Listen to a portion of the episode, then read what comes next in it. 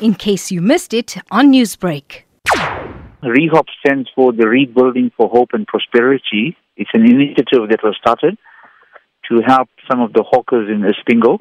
The first phase of the project was to uh, obtain two containers to provide accommodation for the administrative staff of the eThekwini municipality.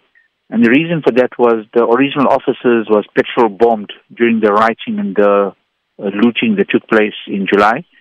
The second phase of the project was basically to provide grants to 20 hawkers, where 20 identified hawkers were given fruit and vegetable.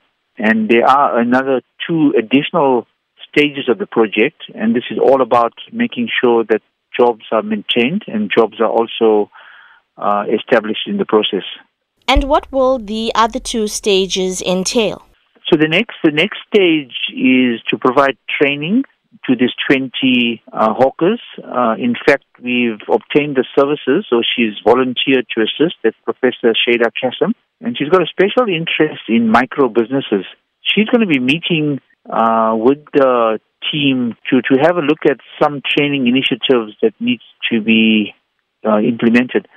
I think it's very important, whilst we've given a grant, in order to make this whole program sustainable and to ensure that the hawkers progress to become bigger businesses and become sustainable, adequate training needs to be provided. And the fourth stage is from those 20 hawkers to identify some of them that have got a lot of potential to provide them with interest free loans. One of the issues experienced post the unrest is the despondency of business people who lost almost everything in those times. Do you find that the informal traders are eager to get back to work? Well, I must confess, when we had the handover of those grants, the enthusiasm in which they received those grants was amazing. In fact, although we limited the this phase to just 20 hawkers, there were more than 20 people, and there was disappointment among other people.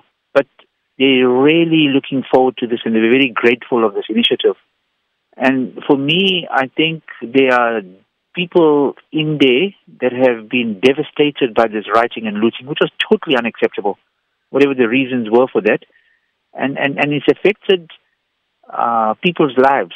It affected people that are trying to do a decent, a decent living to be affected in a very adverse way. And my, my view is that if this initiative can be extended, it will make a big difference. But very importantly, the initiative that we're doing, we want to make sure it's sustainable, that it becomes something that can be replicated and make a difference uh, to the people in our city, in our province, and in our country. Newsbreak, Lotus FM, powered by SABC News.